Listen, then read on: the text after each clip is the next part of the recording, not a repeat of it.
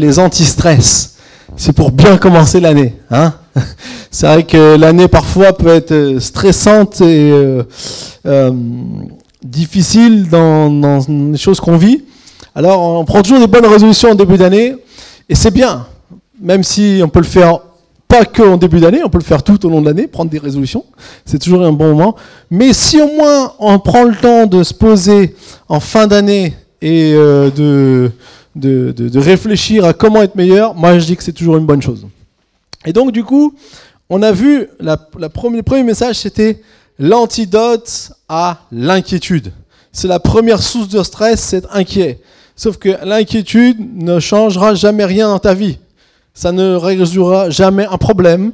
Et ça a plutôt des conséquences négatives puisque ça ça t'amène à être parfois euh, pas bien dans ta santé. Et du coup, euh, ça ne vaut pas la peine de s'inquiéter. Donc, si jamais vous avez omis de venir, et d'ailleurs, je voudrais saluer ce matin tous ceux qui nous écoutent sur podcast. J'aimerais les, saluer, tous ceux qui vont nous écouter encore cette semaine. Je demander à Pascal qu'il nous fasse bientôt encore une nouvelle euh, statistique pour savoir euh, où on en est. Mais la dernière fois qu'on a vu, on était écouté dans plein de pays du monde, hein, même jusqu'au Niger, au Japon, en Écosse. Un jour, j'ai reçu un message de quelqu'un d'Écosse qui dit voilà, je me prépare à aller dans une ONG pour travailler dans un pays francophone. J'écoute vos messages, je suis super béni. Sachez que vous me bénissez tout le temps. Ah, je fais c'est génial. C'est l'internet, c'est des choses qui nous dépassent. Et on les remercie. Donc, je salue tous ceux qui nous écoutent sur podcast. Et vous pouvez aussi écouter les messages sur podcast si vous avez manqué un message. Il suffit de télécharger l'application, c'est très facile. Et si vous avez un problème technique, vous allez voir notre Pascal national et pas moi, hein, un autre Pascal parce que et lui vous expliquera comment faire Pascal Ossard. Et donc, on a vu le deuxième message la semaine dernière, c'était l'antidote à l'hyperactivité. C'est aussi une source de stress, de constamment penser qu'il faut que je fasse des choses, que euh, ma vie soit en train de, faire tout un tas de choses, que ma valeur est dans tout le travail que j'accomplis. Et c'est vrai que parfois, on est pris dans cette ferme même sans le vouloir. faut, faut dire la vérité. On est pris dans ça. Donc c'est important de se poser aussi, de réfléchir. Qu'est-ce qui est juste? Quelles sont les choses où vraiment je dois mettre une priorité? Et parfois, ça va chambouler peut-être notre emploi du temps, notre façon de voir les choses, mais ça pourra avoir des conséquences positives dans notre vie. Et aujourd'hui, donc j'aimerais avoir euh, commencé avec un autre, euh, une autre antidote donc c'est pas un scoop puisque vous avez tous reçu une petite feuille. Alors par avance, je m'excuse pour les petits caractères, pour ceux qui ont du mal à lire les petits caractères. C'est un problème technique et c'était euh, pratiquement plus euh, possible de le Enfin, j'ai un peu galéré, je suis pas trop dans le, dans le technique, mais en tout cas, c'est écrit. Si jamais il y a vraiment un besoin, je peux vous le réimprimer en plus gros. Donc vous venez me voir et je vous le réimprimerai en plus gros, il n'y a pas de problème. Donc c'est l'antidote aux blessures émotionnelles. Alors quand je dis ça, je suis sûr que certains pensent que ah mais moi tout va bien, j'ai pas de blessure émotionnelle, je suis quelqu'un qui vit bien, mais je vous dis quelque chose, on fait tous face un jour dans sa vie face à des blessures dans notre âme, dans nos émotions, dans nos, dans nos sentiments. Et ce qui est important, c'est d'en être conscient et que même si on n'a pas encore été blessé, ce que je crois pas presque pas possible, mais en tous les cas, monsieur qui défendrait cette théorie, il est fort probable que ça arrive un jour dans notre vie. Parce que c'est comme ça, ça fait partie de la vie. Des gens peuvent nous blesser. Et le plus important, c'est de savoir comment moi je vais euh, réagir par rapport à ça, comment moi je vais utiliser cela dans ma vie. Parfois, la vie est dure. On est découragé, désespéré, déçu. On connaît la fatigue, on connaît l'échec, les frustrations, euh, les peurs. Et parfois, on a tout essayé pour vaincre euh, ces sentiments, mais c'est sans succès. On a l'impression qu'on n'y arrive pas vraiment. Mais dans le psaume 23, David va dire une phrase importante, le début du, du verset 3. Il restaure mon âme. Dieu est l'unique qui est capable de restaurer ton âme. Peut-être que toi, tu n'y arrives pas, mais Dieu, lui, il sait le faire. Et c'est ce que nous voulons voir aujourd'hui, c'est ce que nous voulons découvrir aujourd'hui. Dieu est celui qui peut restaurer notre âme face à n'importe quelle blessure, face à n'importe quelle chose qui a pu nous faire du mal, que ce soit dans le passé, que ce soit en ce moment, aujourd'hui, peut-être que demain ça va arriver. Peu importe, Jésus Enfin, Dieu est celui qui restaure notre âme. Alors, comment on peut voir ça? Comment on peut euh, voir ces choses Alors, on va voir trois. Il y a trois points importants. Donc, vous pouvez retrouver sur votre feuille qu'on va écrire et qui vont être euh, trois changements dans notre vie que nous pouvons voir lorsque Dieu commence à opérer, à restaurer notre âme. Il y a trois choses importantes que nous devons euh, mettre en place dans notre vie. La première, c'est laisser Dieu enlever votre culpabilité. Laissez Dieu enlever votre culpabilité. Dans le psaume 38, à partir du verset 4b, 5 et 7, il est dit, Il n'y a plus rien de saint dans mes os à cause de mon péché, car mes fautes s'élèvent au-dessus de ma tête. Pareil à un lourd fardon, elles sont trop pesantes pour moi. Je suis courbé, complètement abattu. Tous les jours, je euh, marche dans la tristesse. Franchement, un jour ou l'autre, on fait tous face à la culpabilité. Il y a deux raisons à cela. La première, c'est que nous, avons tous des raisons de nous sentir coupables.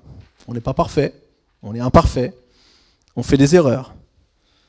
Et euh, par nature, on va porter la culpabilité. La deuxième chose par rapport à la culpabilité, c'est que elle nous suit toujours. Quand on se sent coupable de quelque chose, peu importe où on va, finalement la culpabilité est là. Parfois, il y a des gens, ils, se sentent coupables, ils changent de vie. C'est comme s'ils font un trait sur une partie de leur vie, ils revivent, mais d'une certaine manière, ils n'ont pas éradiqué la culpabilité parce qu'elle est toujours en eux. Proverbe 20, 27 nous dit La conscience est une lampe que le Seigneur donne aux humains pour éclairer le fond du cœur. Éclairer le fond du cœur. La conscience est une lampe que Dieu, donne, aux êtres humains pour éclairer le fond du cœur. Alors comment se débarrasser de la culpabilité? C'est un vaste, chantier. Mais la première chose qu'on peut essayer de faire, c'est déjà ce qu'on va essayer de faire, c'est la nier. Par nature, on va essayer de nier la culpabilité. Euh, on, préfère enterrer le passé parce que sinon le sentiment de culpabilité eh bien, est toujours là. Mais le problème, c'est que ça règle rien. Ça ne règle rien. Et c'est encore plus, grave que ça, c'est qu'au moment où on s'y attend pas, il va ressurgir. Vous savez, qu'on a enterré quelque chose et qu'on l'a pas réglé, un jour ou l'autre, ça ressurgit. La culpabilité peut ressusciter à n'importe quel moment, même si on l'a enterré, même si on croit que c'est fini, même si on, dit non, c'est fini, on la nie, ça ne changera rien. Ça ne réglera pas les choses et ça. Ni la culpabilité ne libère pas de la culpabilité. La deuxième chose qu'on a tendance à faire, c'est la minimiser. Oh, c'est pas si grave. Alors pourquoi on s'en souvient si c'est pas si grave? Minimiser ne sert à rien. Pire que ça, c'est dangereux. C'est quand on commence à minimiser le péché, le problème, c'est qu'on commence à devenir complaisant avec le péché. Et ça, c'est pas bon. Quelqu'un a dit une fois, commettez un péché deux fois et vous ne considérez plus que c'est un péché. et ça, ça peut être vrai. En fait, on peut, comme ça, un peu euh, commencer à voir les choses d'une autre manière. Et puis, c'est ce qu'on nous, c'est ce qu'on nous pousse à faire tout le temps hein, quand on fait face à des gens. Mais chacun peut faire ce qu'il veut. Faut arrêter avec la morale. Et on a des morales à, géométrie, géométrie variable. Le problème, c'est que c'est pas bon pour nous. Et le problème, c'est qu'on a une conscience. Et quand on a une conscience, même si on essaye de minimiser, c'est toujours là. La troisième chose qu'on va faire, c'est la rationaliser. Mais tout le monde le fait.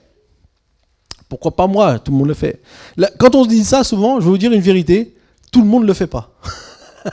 quand on dit à chaque fois qu'on dit quelque chose, ah mais tout le monde fait ça, en fait, je peux vous garantir, la vérité, c'est que tout le monde ne le fait pas.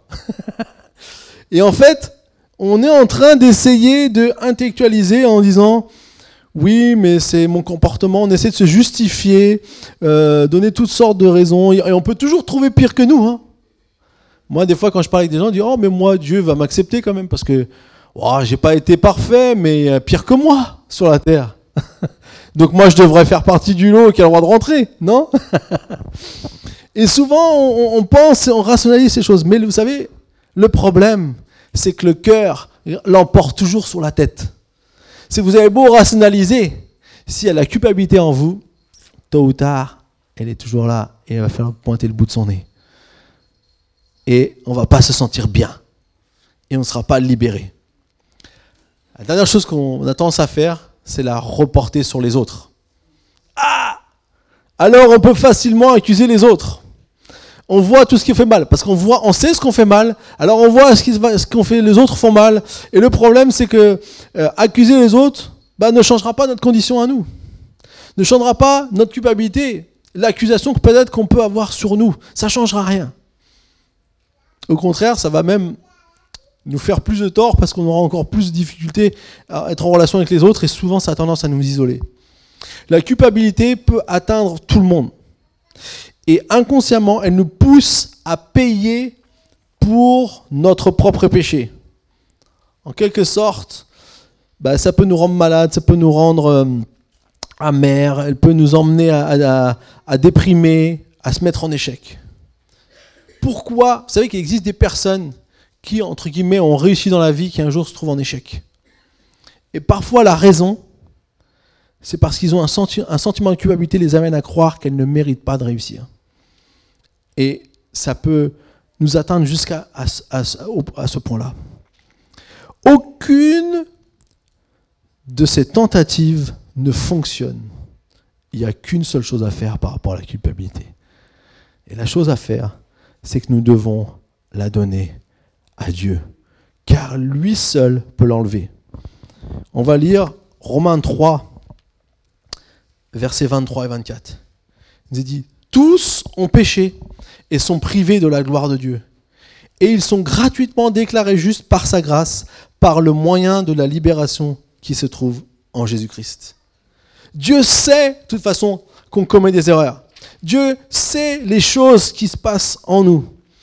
Et la seule chose qui peut enlever cette culpabilité, ce qui peut régler cette culpabilité, c'est d'aller vers Dieu et de la lui donner, et de lui demander de nous l'enlever. Il n'y a que lui qui peut l'enlever. La Bible dit qu'il ôte le péché du monde. Il peut ôter le péché de ta vie.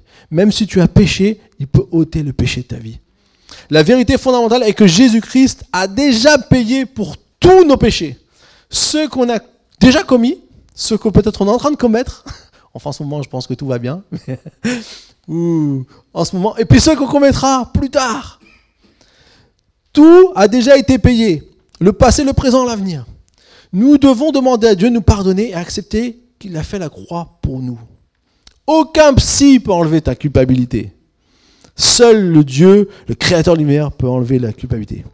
Et le pardon ne repose pas sur la gravité de ce que nous avons fait, mais sur l'amour et la grâce de Dieu.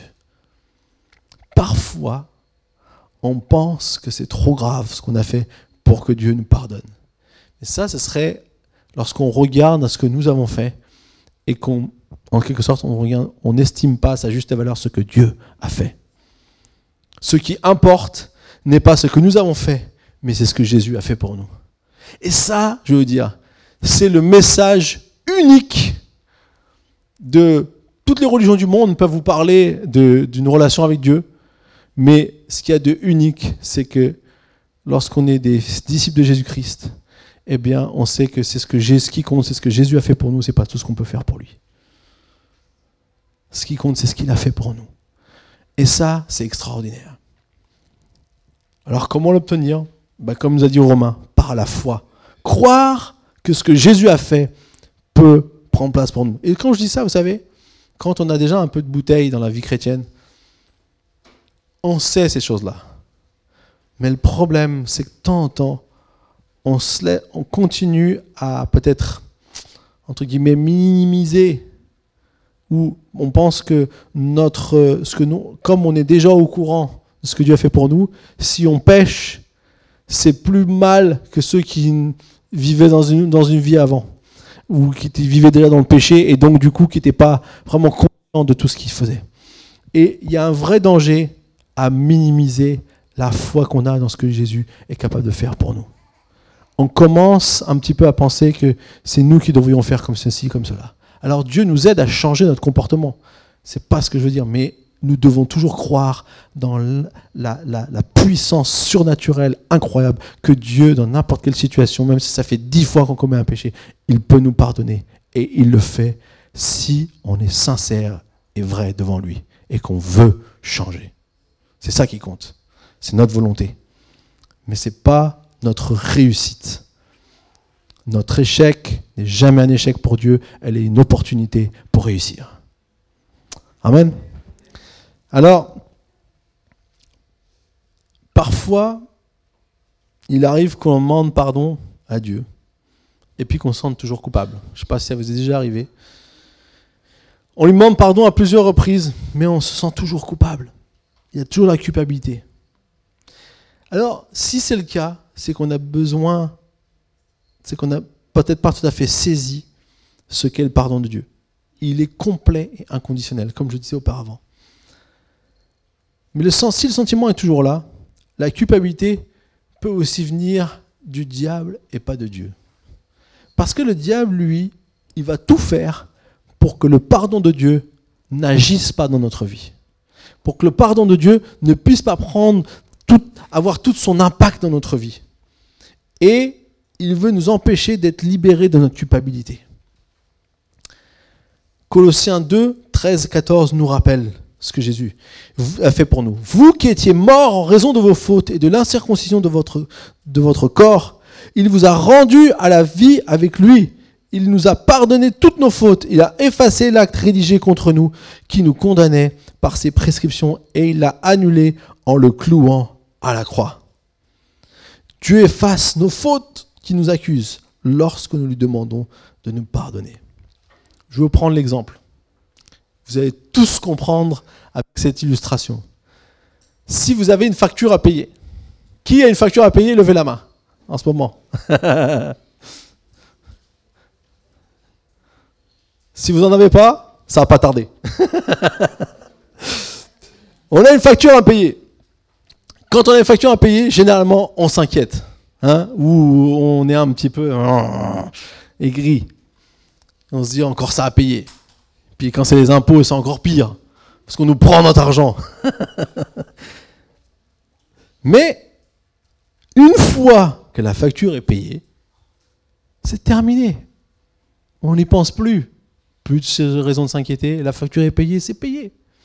Alors, moi, je vous dis quelque chose. Jésus a payé ta facture, ton addition de péché. Il a payé, il a payé à la croix. Pourquoi continuer à s'inquiéter de quelque chose qui est déjà payé? Pourquoi continuer à, penser que de toute façon, il y a quand même quelque chose? Il a payé. Nous devons nous libérer. Nous devons laisser la culpabilité partir. Nous devons arrêter de garder des pensées qui veulent nous accuser en permanence. Parce que c'est le jeu du diable. Et lui, il veut que tu t'inquiètes pour une facture qui est déjà payée. Mais Dieu est bon. Et moi, j'aime me souvenir que Dieu est bon. Bien sûr que il nous enseigne à plus marcher dans nos péchés d'autrefois. L'apôtre Paul nous dit, nous qui vivions d'une certaine manière, aujourd'hui c'est fini. Et Dieu veut nous aider à changer. Mais nous devons comprendre que ça ne fonctionne que par la grâce et jamais par la loi. La loi n'a jamais sauvé personne. C'est que la grâce qui sauve des personnes. Amen. Deuxième point. Laissez Dieu soulager vos douleurs. On a vu la culpabilité, et parfois on est même coupable de choses, on se sent coupable de choses que parfois on nous a commis. Vous pouvez parler avec toutes les personnes qui ont été victimes euh, d'abus ou de, choses difficiles dans leur vie. Souvent, il y a une culpabilité au fond d'eux. Et ça, cette culpabilité, Dieu veut nous en libérer. Mais ici, on parle aussi de la douleur qu'on peut expérimenter. La douleur est quelque chose que nous sommes tous appelés à expérimenter. Soit pour nous-mêmes, parfois même pour d'autres, car nous vivons dans un monde imparfait et parfois cruel. Un jour, il y a un pasteur qui a reçu cette lettre que j'aimerais vous lire. C'était euh, une lettre de quelqu'un qui a vécu quelque chose de, de difficile et j'aimerais vous la lire. Cher pasteur, l'année dernière, mon mariage s'est effondré après 20 ans de vie commune. Je me suis vraiment battu pour le sauver, mais cela n'a servi à rien. Maintenant, je suis divorcé et indésirable. Je vous écris parce que je ne connais personne d'autre avec qui je peux partager mes sentiments. Je me sens mal la plupart du temps et j'entrevois l'avenir avec un certain désespoir. Le rejet est une douleur que personne ne devrait connaître. Mon chagrin est immense et je souffre d'une grande solitude. Souvent, lorsque je rentre chez moi après le travail, je m'assois tout seul dans une maison vide et je me mets à pleurer. Personne n'est près de moi quand je pleure. Chacun est trop occupé avec sa propre vie. La vie continue pour tout le monde, mais pour moi, chaque minute qui passe est une torture. Je me sens émotionnellement paralysé et incapable de changer. Je ne peux pas revenir dans le passé ou refaire les choses différemment. Ma situation semble être hors de mon contrôle. S'il vous plaît, aidez-moi à soigner mon cœur brisé. Alors je ne sais pas si en ce moment certains d'entre nous vivent aussi des, choses difficiles comme des, souffrances, des douleurs dans notre cœur. Mais bien sûr, on est avec vous si vous êtes dans un, moment de souffrance en ce moment. C'est important de savoir qu'il y a des personnes qui sont là, qui peuvent être là à vos côtés, mais surtout, il y a Dieu qui est à vos côtés. Et c'est ça qui compte le plus. Parce que même quand on a l'impression d'être seul, abandonné, en vivant une situation difficile, alors là c'est un exemple, mais ça peut être toutes, autres sortes de situations difficiles, eh bien, ce qu'on a envie de faire, c'est se retirer, démissionner, se retrouver tout seul. Et parfois, on peut même démissionner de la vie et penser qu'on ne pourra plus jamais réussir ou parce que ce qu'on a, dans ce qu'on a échoué, c'est comme une fin à quelque chose et donc du coup, il y a une tristesse qui nous accompagne. Mais j'aimerais vous dire qu'il existe une autre option. Il existe une autre option parce que on peut laisser Jésus restaurer notre âme. David a dit, il restaure mon âme, comme il est dit en Psaume 23. Et David est quelqu'un, si vous étudiez sa vie, qui a connu vraiment la souffrance et la douleur dans plein d'aspects de sa vie. Il a été aussi quelqu'un qui a fait des choses mauvaises, donc il a aussi connu la culpabilité, mais il a, aussi connu la souffrance et la douleur de ce qu'on lui a fait. Et dans le psaume 31, au verset 10, il dit Aie pitié de moi, éternel, car je suis dans la détresse. J'ai les yeux, l'âme et le corps rongés par le chagrin. Il exprime les douleurs profondes de l'âme. Il exprime ce qu'il ressent. Et dans, dans beaucoup de psaumes, d'ailleurs, c'est pour ça que quand on va mal, des fois, on aime bien lire les psaumes. Hein. qui lit les psaumes quand il va pas bien? Parce qu'on s'identifie à ce qui est écrit. Parce qu'on a l'impression qu'ici, il y a un gars qui est honnête et qui souffre. Et parfois, ça peut arriver qu'on souffre. Et vous savez quoi? C'est pas honteux de souffrir. On a le droit parfois d'aller mal. On ne doit pas toujours être au top. On ne doit pas toujours avoir le sourire de façade. On peut des fois pas être bien. Mais ce qu'il faut, c'est dans ces moments-là, se souvenir des bonnes choses qu'on peut faire, des choses qui vont nous aider à sortir. Et dans notre souffrance. Et ici, David exprime ça. Et, toutes sortes de choses peuvent nous faire souffrir. D'ailleurs, j'aime bien citer euh, cet homme, Nick Vucic, vous savez, celui qui est né sans bras et sans jambes, je ne sais pas si vous l'avez déjà vu. Et il a dit une phrase qui m'a marqué, qui est, je pense, pour toute la vie, est là. Il dit La souffrance ne se compare pas. Parce que des gens lui disent Ah, mais toi, tu as dû souffrir plus que moi. Mais il dit, et lui dit Non, si tu souffres, tu souffres. La souffrance, ça ne se compare pas. On ne peut pas dire oh, toi, tu souffres un peu, toi, tu souffres plus. Oui, peut-être, avec notre, notre raison, on peut essayer de rationaliser un peu, mais quand quelqu'un souffre, même si ça paraît rien pour nous, si la personne souffre véritablement, ça a un impact sur sa vie. Et Dieu est là pour n'importe quelle de nos souffrances. Rien n'est trop grave ou euh, rien n'est trop euh, bénin. Si nous souffrons, Dieu est là. Et David a vécu un temps de souffrance dans sa vie, dans 2 Samuel 12. Et c'est ce qu'on va prendre un peu comme, euh, comme exemple. Et il va nous montrer un processus de comment laisser Dieu prendre nos souffrances et nos douleurs. Laisser Dieu soulager nos douleurs.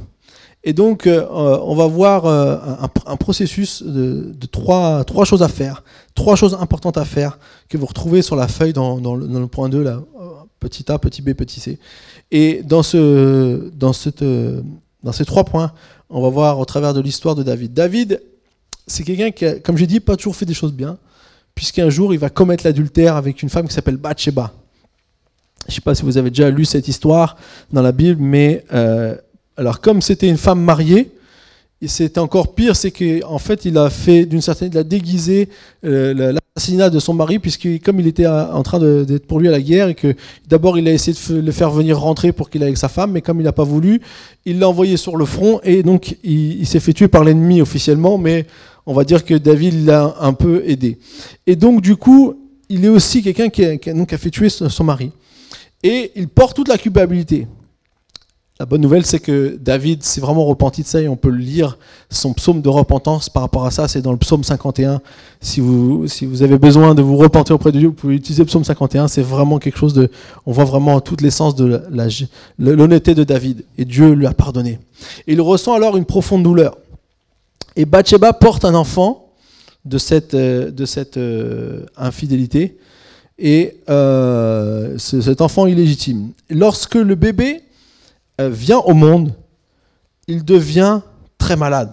Et David est profondément affligé. Il se met à prier et à jeûner.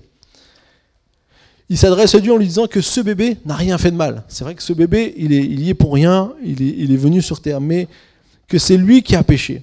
Et il confesse que par ses mauvais agissements, il a gâché la vie de plusieurs personnes. Et il demande à Dieu de sauver le bébé, car il n'a rien fait de mal mais le bébé va mourir. Qu'a fait David dans sa douleur? Il était dans une, profonde douleur, il ne mangeait plus, il était, mal, et, ses, même ses serviteurs avaient peur d'annoncer la mort du bébé à David.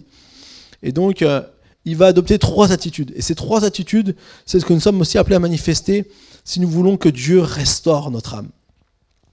Premièrement, dans le verset 22 et 23, que vous avez donc juste en dessous du point. Il dit lorsque l'enfant était encore en vie, vivant. Alors oui, les serviteurs sont venus, sont venus vers lui. Il a compris que le bébé était mort et euh, il ne comprenait pas pourquoi euh, en, fait, fait, David avait changé d'attitude. Et il leur dit lorsque l'enfant était vivant, je jeûnais et je pleurais, car je me disais qui sait, peut-être l'Éternel me fera-t-il grâce et peut-être l'enfant restera-t-il en vie. Maintenant qu'il est mort, pourquoi jeûner? Puis-je le faire revenir? C'est moi qui irai le retrouver, mais lui ne reviendra pas vers moi. En fait, ici, la première des choses qui est importante à faire pour n'importe quelle souffrance ou n'importe quelle douleur, c'est accepter ce qui ne peut pas être changé. Accepter ce qui ne peut pas être changé. Parfois, quand on est victime d'une blessure profonde, ou même peut-être moins profonde, mais qu'on est victime de quelque chose qui nous fait mal, on aimerait revenir en arrière. On aimerait refaire l'histoire. Et comme on dit avec des si, on peut faire plein de choses. Mais le problème, c'est que quand on est constamment en train de penser comme ça, finalement, eh bien, cette souffrance ne fait que grandir. Parce qu'on est toujours dans le regret. Le regret. Parfois le remords. Et du coup, on ne peut pas décoller de cet état de souffrance. C'est comme si cet état de souffrance devient perpétuel. C'est comme si ce que des gens de la famille, des collègues, des amis n'ont pu nous faire, euh, nous fait toujours mal. Et on ressent cette douleur constamment. Néanmoins, pour, pour pouvoir guérir d'une blessure, la première chose qu'on doit faire, c'est accepter ce qu'on ne peut pas changer. C'est la première étape vers la guérison de notre esprit, notre volonté, nos émotions. Si un jour tu dis, ok, ça s'est passé, ça a fait mal, mais je ne peux plus rien changer, je ne peux plus revenir en arrière, et que tu actes cette chose, tu, te prépares à entrer dans le processus de guérison pour, ta vie. Et ça, c'est vraiment quelque chose d'important. Et David, c'est ce qu'il a compris, et c'est ce qu'il a fait. Il dit maintenant, je ne pourrai plus rien changer. Le bébé est mort, il dit, c'est moi qui irai le rejoindre, c'est pas lui qui reviendra vers moi. Et du coup, d'une certaine manière, il a acté le fait que c'était comme ça et on ne peut pas changer les choses. Mais néanmoins, David a connu aussi un, processus de guérison. La deuxième chose que j'aimerais vous partager, c'est dédramatiser et prier. N'amplifions pas notre douleur, remettons-la à Dieu. Lorsqu'on est blessé, la douleur est inévitable. Mais demeurer dans un état pitoyable euh, est un choix. Parfois, on, subit la douleur et c'est comme si on a besoin qu'elle continue à être là pour d'une certaine manière euh, euh, nous garder entre guillemets face à, cette chose. Je ne sais pas comment expliquer ça de manière plus simple. C'est comme si d'une certaine manière on, on peut choisir de dire maintenant c'est fini, je vais aller de l'avant. On a le droit d'avoir un temps d'être triste, un temps d'être dans le, quand on vit un, deuil ou quoi que ce soit, c'est normal qu'il y ait un temps. Mais il ne faut pas rester là-bas. Parce que sinon, on va peut-être passer à côté des bonnes choses que Dieu a pour notre vie. Il y a un temps pour tout. Il y a un temps pour pleurer, un temps pour souffrir. Mais nous devons veiller à ne pas rester là. La Bible ne nous dit pas de dédramatiser nos douleurs, ni de les minimiser, mais de les abandonner à Dieu. Et ça, c'est le choix qu'on doit faire. Ça ne veut pas dire que la douleur, d'une certaine manière, va être moins forte au bout d'un certain temps. C'est juste qu'on décide de la donner à Dieu, de l'abandonner à Dieu. Et ça, c'est le choix qu'on doit faire. Psaume 37,5 nous dit Recommande ton sort à l'Éternel, mets en lui ta confiance et il agira. Lui, il, il sera là pour toi. Et je crois que c'est quelque chose que vraiment qui est très très important pour chacun d'entre nous. Et parfois, peut-être on dit Seigneur, j'en peux plus, aide-moi aide-moi à traverser cette situation douloureuse. On a le droit d'être, euh, de pas savoir quoi faire. On a le droit de d'être, euh, pas être bien. On a le droit d'être avec un sentiment de, souffrance, de douleur qui est là. C'est, c'est pas une tare d'être comme ça. Mais à un moment donné, on doit dire, Seigneur, je te laisse, je t'abandonne cette chose. Je ne veux plus essayer de euh, la porter moi-même. Et dans 2 Samuel 2, 12, 20, il nous est dit, David est allé trouver Dieu et l'adorer, et il lui a donné une nouvelle perspective. Pardon, 2 Samuel 12, 20, il est écrit, Alors David se releva, il se lava et se parfuma et changea d'habit. Puis il se rendit dans la maison de l'Éternel et s'y prosterna.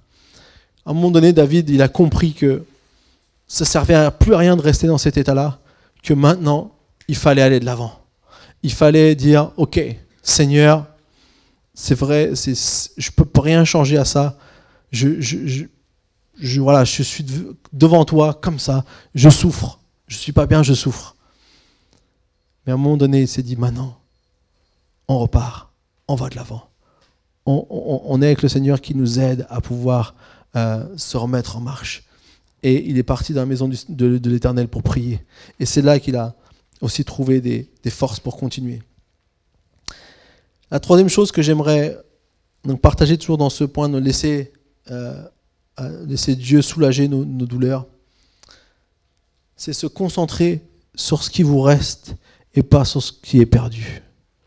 Concentrer sur ce qui nous reste et pas ce que nous avons perdu. En fait,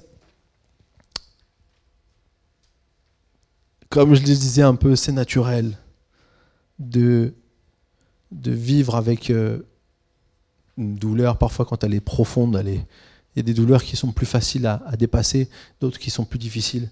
Et loin de moi de vouloir euh, m'immiscer dans quoi que ce soit, je suis juste là pour apporter des conseils et, peut-être donner un regard qui nous permettra d'aller de l'avant. Mais Dieu connaît chacun, et connaît les douleurs de chacun et il ne juge personne, et moi non plus. Mais ici, David nous a dit que il consola sa femme Bathsheba il alla vers elle et coucha avec elle, et elle mit au monde un fils qu'elle appela Salomon et que l'Éternel aima. Et ce qui est incroyable dans, cette histoire, c'est que à un moment donné, David, il a, il a, il a choisi de ne pas seulement rester sur cet enfant qui était mort, mais de regarder euh, et de, de, dire, voilà, il a aussi pris le temps d'aller voir sa femme qui était aussi bah, dans la peine. Et, et d'une certaine manière, Dieu a fait surgir un nouvel espoir. Et on sait tous que Salomon a été le, roi qui a succédé à David de tous ses fils. Euh, il, en a eu, pas mal. Et euh, il, avait, plusieurs femmes. Gloire à Dieu, aujourd'hui on n'en a qu'une. Merci Seigneur. Merci Seigneur de vivre à cette époque. Pardon, je, plaisante. Les femmes vous regardent de travers. non, mais euh, les pauvres. Donc du coup, en tous les cas, à ce moment-là, il avait plusieurs fils, mais c'est lui qui a été choisi pour lui succéder sur le trône. Et je crois que c'était une marque de Dieu qui, veut nous dire à nous tous. Peu importe ce qui s'est passé, peu importe la souffrance qu'on a pu vivre, peu importe ce qu'on a pu nous faire, Dieu n'a pas fini avec toi. Il reste de l'espoir. Il reste quelque chose qui peut se tourner et se changer en bien. Nous ne restons pas dans la douleur. Ne restons pas dans la souffrance. Ne restons pas dans les choses qui veulent nous empêcher d'avancer. Mais regardons à Dieu dans ce qu'il a pour nous.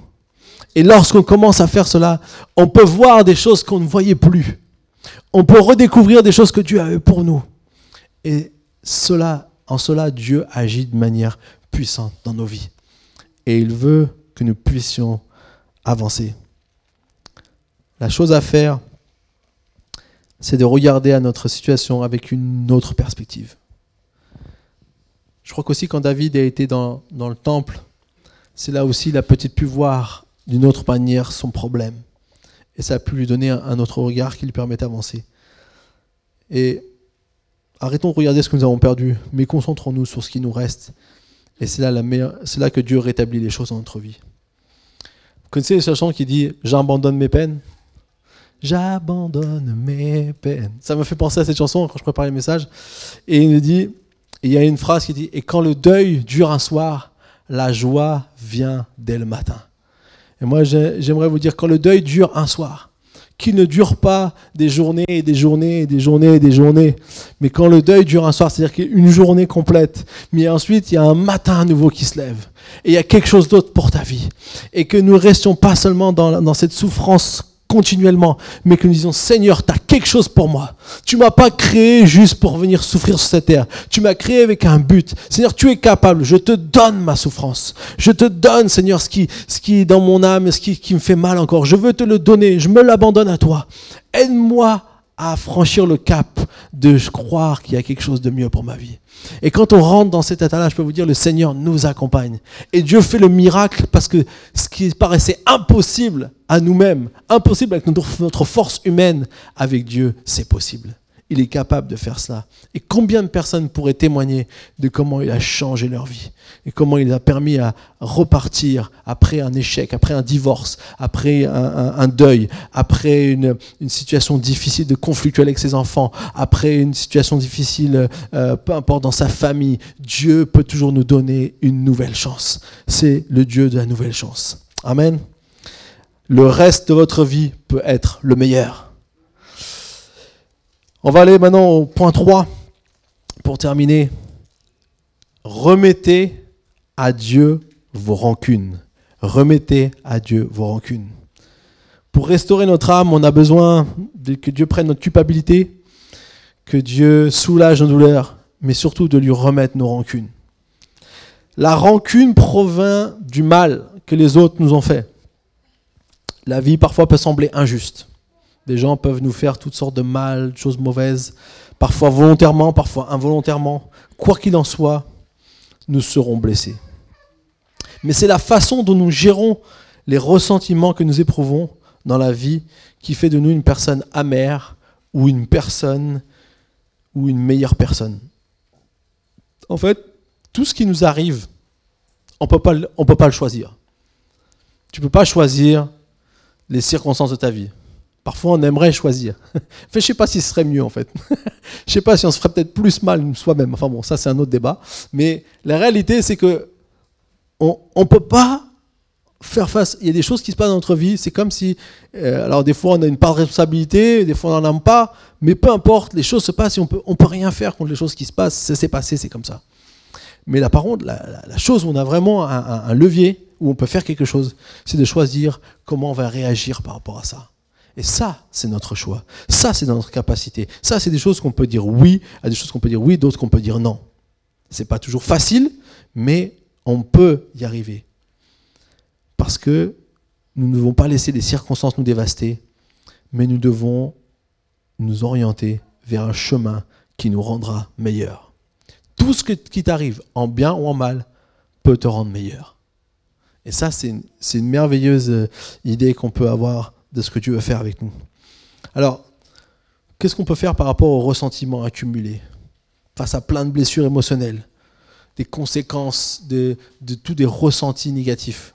Moi, je sais que quand je vois une injustice, je vous garantis que j'ai j'ai quelque chose qui monte en moi où j'ai envie de, de, faire payer à ceux qui commettent l'injustice. Cette semaine, je surveillais parce qu'ils sont en train de. Ils cassent la barrière chez nous en permanence, là.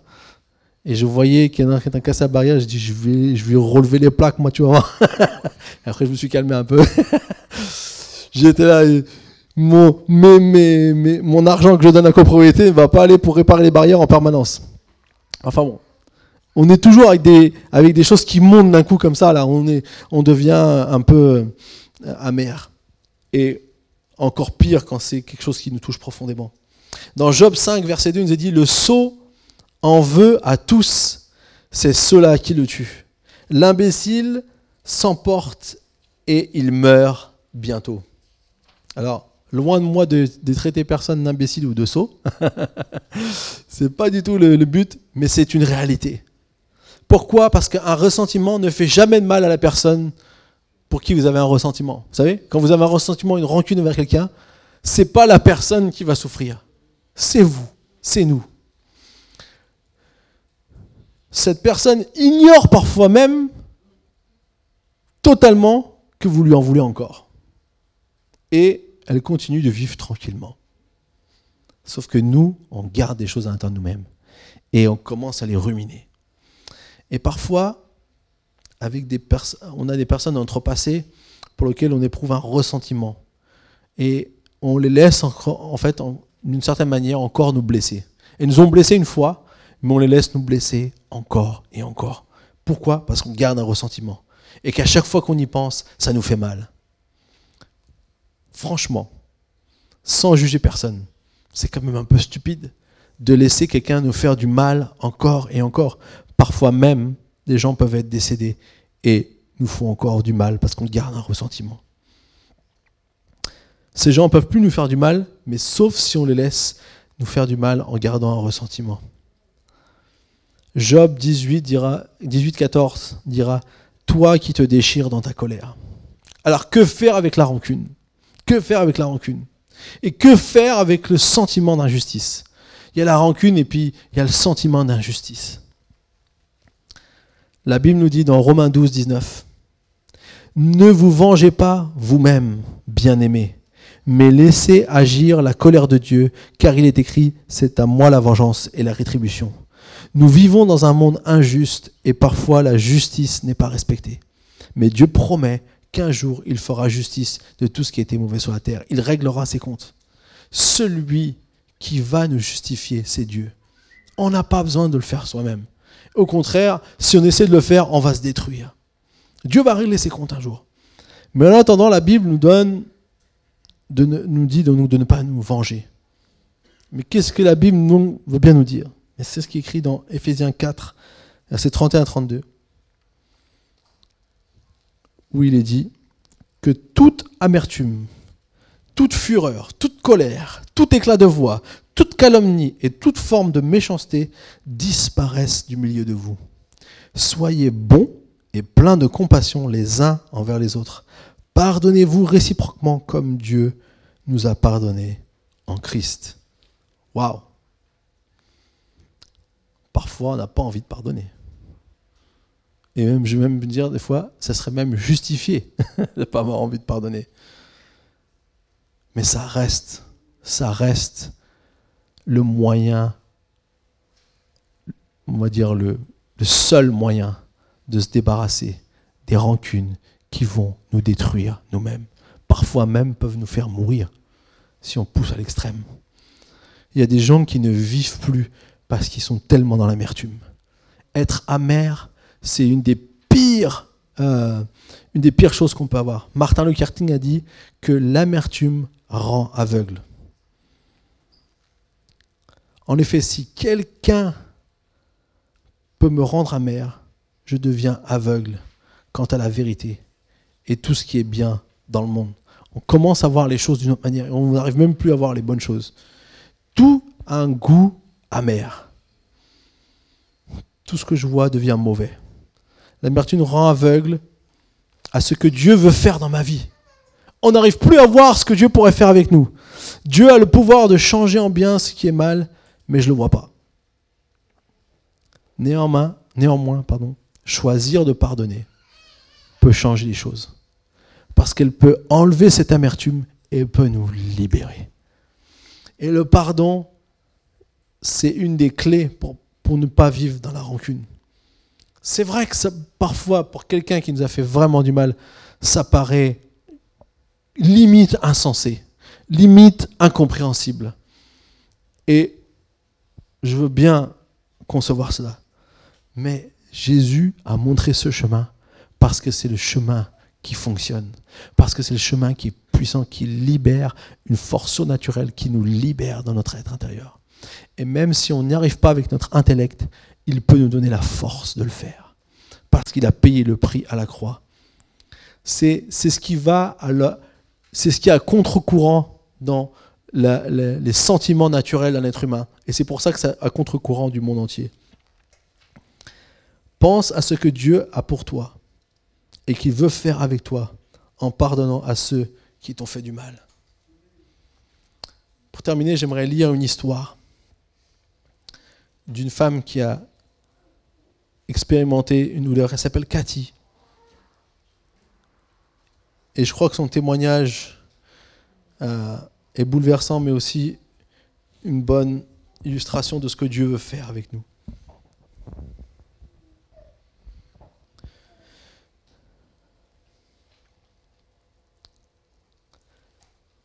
Cathy, en fait, lorsqu'elle est née, sa mère était alcoolique.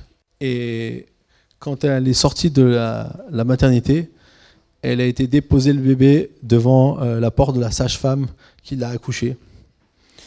Qui ensuite a essayé de trouver un, oncle et une tante pour prendre soin d'elle. Et puis l'oncle et la tante ont fini par la donner à la grand-mère. Et elle dit, depuis qu'elle est née, en fait, elle était indésirable. Elle a, elle a donc beaucoup souffert, elle a connu beaucoup aussi d'abus dans sa jeunesse. En fait, ses oncles abusaient d'elle et lui donnaient des friandises en guise de leur abus quand ils étaient ivres.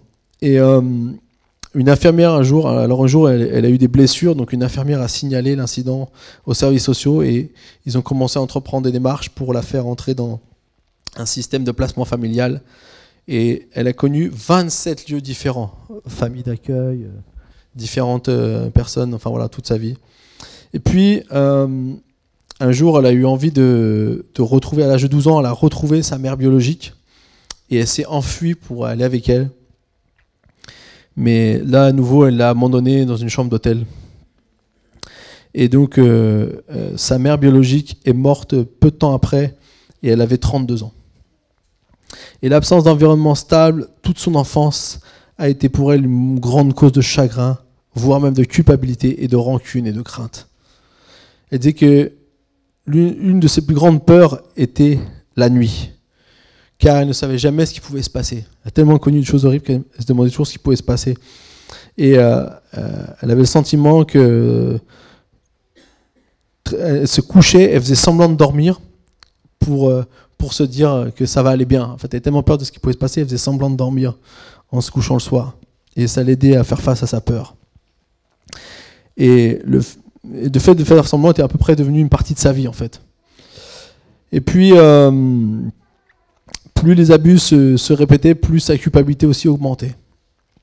Et au moment de, l'école secondaire, euh, elle était dans un grand désordre émotionnel, mais Dieu avait un plan pour sa vie. Donc à la fin de ses études secondaires, donc à la fin du lycée, elle ne sait pas vraiment où elle allait, mais elle devait quitter le foyer pour jeunes où elle était en difficulté car il y avait une place réservée pour quelqu'un d'autre. Et c'est à ce moment-là que, dans sa douleur et sa détresse, se sont vraiment abattus sur elle.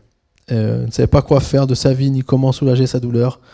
Euh, donc a pris la décision de rejoindre l'armée, mais elle a été recalée au test. Alors elle a dit j'ai décidé d'aller euh, à l'université et pensant que ce serait peut-être la voie à suivre. Mais après sa deuxième année d'université, elle a été renvoyée. Et ensuite, euh, un jour, elle a été arrêtée pour vol. Et elle a passé 4 jours et 4 nuits dans une prison. Et quand elle était dans cet endroit-là, c'est là que la douleur a été vraiment presque insupportable, puisque dans sa cellule de prison, elle a réalisé qu'elle était seule, que personne pensait à elle, personne n'allait s'inquiéter de la, faire sortir de prison, et qu'en gros, euh, euh, bah, sa vie, il n'y avait personne qui s'inquiétait pour sa vie. Et du coup, elle a, elle, était là dans, une grande souffrance, mais elle dit, mais je me trompais parce qu'en fait, elle n'était pas seule puisque Dieu était là. Même avant qu'elle ne s'en rende compte, Dieu était avec elle. Elle dit, euh, quand elle, est est allée au tribunal, le juge a abandonné toutes les charges qui pesaient sur elle, et cela venait sans, cela venait sans doute de Dieu. Puis elle a rencontré celui qui allait devenir son mari. Il s'appelait Sal. Il dit, je suis fier de dire que c'est un, agent de police. et euh, quand elle a donc euh, cet agent de police, Sal, eh bien, il connaissait il avait comme euh, personne à surveiller euh, ses amis, puisqu'elle était plutôt en train de traîner de, l'autre côté que du côté de la police. Et en fait, euh, c'est la première fois qu'elle avait rencontré un homme qui lui disait non. Elle dit, en raison de sa foi, ça l'avait vu en moi quelque chose de bon que je ne pouvais pas voir moi-même. Et puis, il a commencé à l'emmener à, des réunions. Ils ont aussi, elle a expérimenté une, conversion. Elle a donné sa vie au Seigneur, elle s'est engagée avec le Seigneur. Et c'est à ce moment-là qu'elle a compris qu'elle avait le choix entre deux décisions. Enfin, avant de donner sa vie au Seigneur, elle a dans des réunions et elle a compris qu'elle avait le choix entre deux décisions. Donner sa vie à Christ et le laisser commencer sa guérison, ou lui dire non et continuer de vivre avec ses blessures émotionnelles tout le reste de sa vie. Elle a choisi ce soir-là de dire oui à Dieu. Il a immédiatement commencé un processus de guérison la culpabilité, la vraie comme la fausse, qui ne cessait de grandir en moi, a été supprimée par le pardon et la grâce. Dieu a restauré ma joie grâce à mes propres enfants. Ma douleur a été soulagée par une simple prière au cours de ma restauration. Seigneur, donne-moi la sérénité pour accepter les choses que je ne peux changer, le courage de changer celles que je peux changer et la sagesse de les comprendre. Et euh, à travers de cette prière, elle s'est libérée de ses rancunes, et ça a été un peu plus difficile, il a fallu du temps, mais elle a essayé de faire euh, au mieux euh, en se faisant aussi accompagner par des thérapeutes. Mais ça a apporté une certaine aide au niveau de sa tête, mais son cœur, qui avait surtout besoin d'être guéri. Quand elle a vraiment tout remis et tout abandonné au Seigneur, j'ai senti la douleur disparaître de mon cœur. Et depuis, elle ne s'est pas, elle n'est pas réapparue, pardon. Au lieu de cela, j'ai au fond de mon mon cœur la présence du Seigneur qui ne m'abandonnera jamais, qui ne me laissera jamais seul. Aujourd'hui, je sais que Dieu ne nous fait pas passer par des épreuves qui sont au-delà de ce que nous pouvons supporter. Au lieu de cela, il nous fait vivre des expériences, aussi dures soient-elles, et nous restaure afin que nous puissions aider d'autres personnes dans le besoin. Si vous ressentez la culpabilité, de la souffrance ou des rancunes à cause d'expériences douloureuses dans votre vie, je vous encourage à laisser Jésus-Christ pour vous ce qu'il a fait pour moi, c'est faire Jésus-Christ pour vous ce qu'il a fait pour moi et continuer et continue de faire pour moi. Il le fera pour vous. Mon verset préféré dans la Bible est Jérémie 29, 11. En effet, moi je connais les projets que je forme pour vous, déclare l'Éternel, projets de paix et non de malheur, afin de vous donner un avenir et de l'espérance. Amen. Et vous savez, euh, elle raconte comme elle était abattue. Et dans, la Bible, on voit, euh, dans, le, psaume 42 aussi, que euh, lorsqu'on est abattu, le, Seigneur vient nous aider. Et les brebis, vous savez, quand elles sont, quand elles sont abattues, le, terme, ça veut dire aussi quand elles sont couchées ou quand elles sont mises sur le dos. Vous savez, une brebis sur le dos, ne peut pas vivre parce qu'il y a un gaz qui vient dans son estomac et au bout de quelques heures, elle va suffoquer. Elle ne pourra plus s'oxygéner, elle va suffoquer. Et en fait, il y, a cette, cette image ici de voir que lorsqu'on est complètement battu, en fait, le berger vient, il doit parler à la brebis avec un ton rassurant et il la prend et il la soulève doucement pour la remettre sur ses pieds pour qu'elle puisse à nouveau marcher parce qu'elle a perdu beaucoup de force, parce qu'elle ne peut pas se retourner d'elle-même. Et ce qui est incroyable ici, c'est que c'est ce que Dieu fait pour nous. À chaque fois, même si on est au plus mal, je ne sais pas comment vous êtes ou si on a vécu des blessures ou toutes sortes de choses, il est celui qui restaure ceux qui sont abattus. Et comme le berger le fait pour sa brebis, il le fait pour chacun d'entre nous, puisqu'il nous considère comme ses brebis, comme ces personnes qui ont de la valeur à ses yeux, qui veut donner le meilleur. Alors que Dieu vous bénisse et vous encourage. J'aimerais prier. Est-ce qu'on peut tous fermer les yeux pour terminer? J'aimerais prier pour euh, chacun d'entre nous. Et je demanderais s'il y a des personnes dans la salle qui ont besoin de la prière par rapport à une culpabilité, par rapport à une blessure, par rapport à une rancune. peu importe quelque chose qui, met votre âme dans une situation euh, inconfortable, douloureuse, en souffrance. Si c'est vous, j'aimerais juste que tu lèves ta main, je voudrais prier pour toi. Oui. Est-ce qu'il y a quelqu'un d'autre encore? Oui. Oui. Oui. Est-ce qu'il y a quelqu'un d'autre? J'ai vu, j'ai vu. Est-ce qu'il y a quelqu'un d'autre? Alléluia, j'ai vu. Vous pouvez baisser la main, j'ai vu. Merci. Seigneur Jésus, je veux te prier pour tous ceux qui ont levé la main ce matin.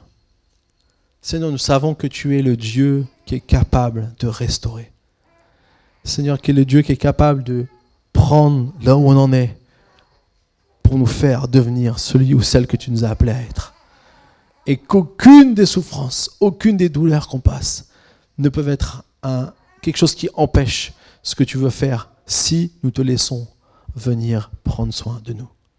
Alors je te prie aujourd'hui que toutes les personnes qui ont levé la main, peu importe ce qu'est leur euh, sujet aujourd'hui, je prie que tu puisses les aider à accomplir ce fait de, de tout te donner, que nous puissions te faire confiance à 100% et ne rien laisser re-rentrer, ne rien laisser réapparaître dans nos vies pour que nous puissions vivre et entrer dans la dimension de l'appel que tu as pour chacun d'entre nous. Merci pour tous ceux qui sont là. Merci pour tous ceux qui ont peut-être besoin de te dire oui pour la première fois. Je prie, Seigneur, qu'ils puissent le faire dans leur cœur, Seigneur, parce que tu es le Dieu qui répond et que tu es celui qui est capable de changer les choses. Merci, Seigneur mon Dieu. Amen. Que Dieu vous bénisse. Bon dimanche à tous. Et dimanche prochain, on terminera la série avec un dernier message.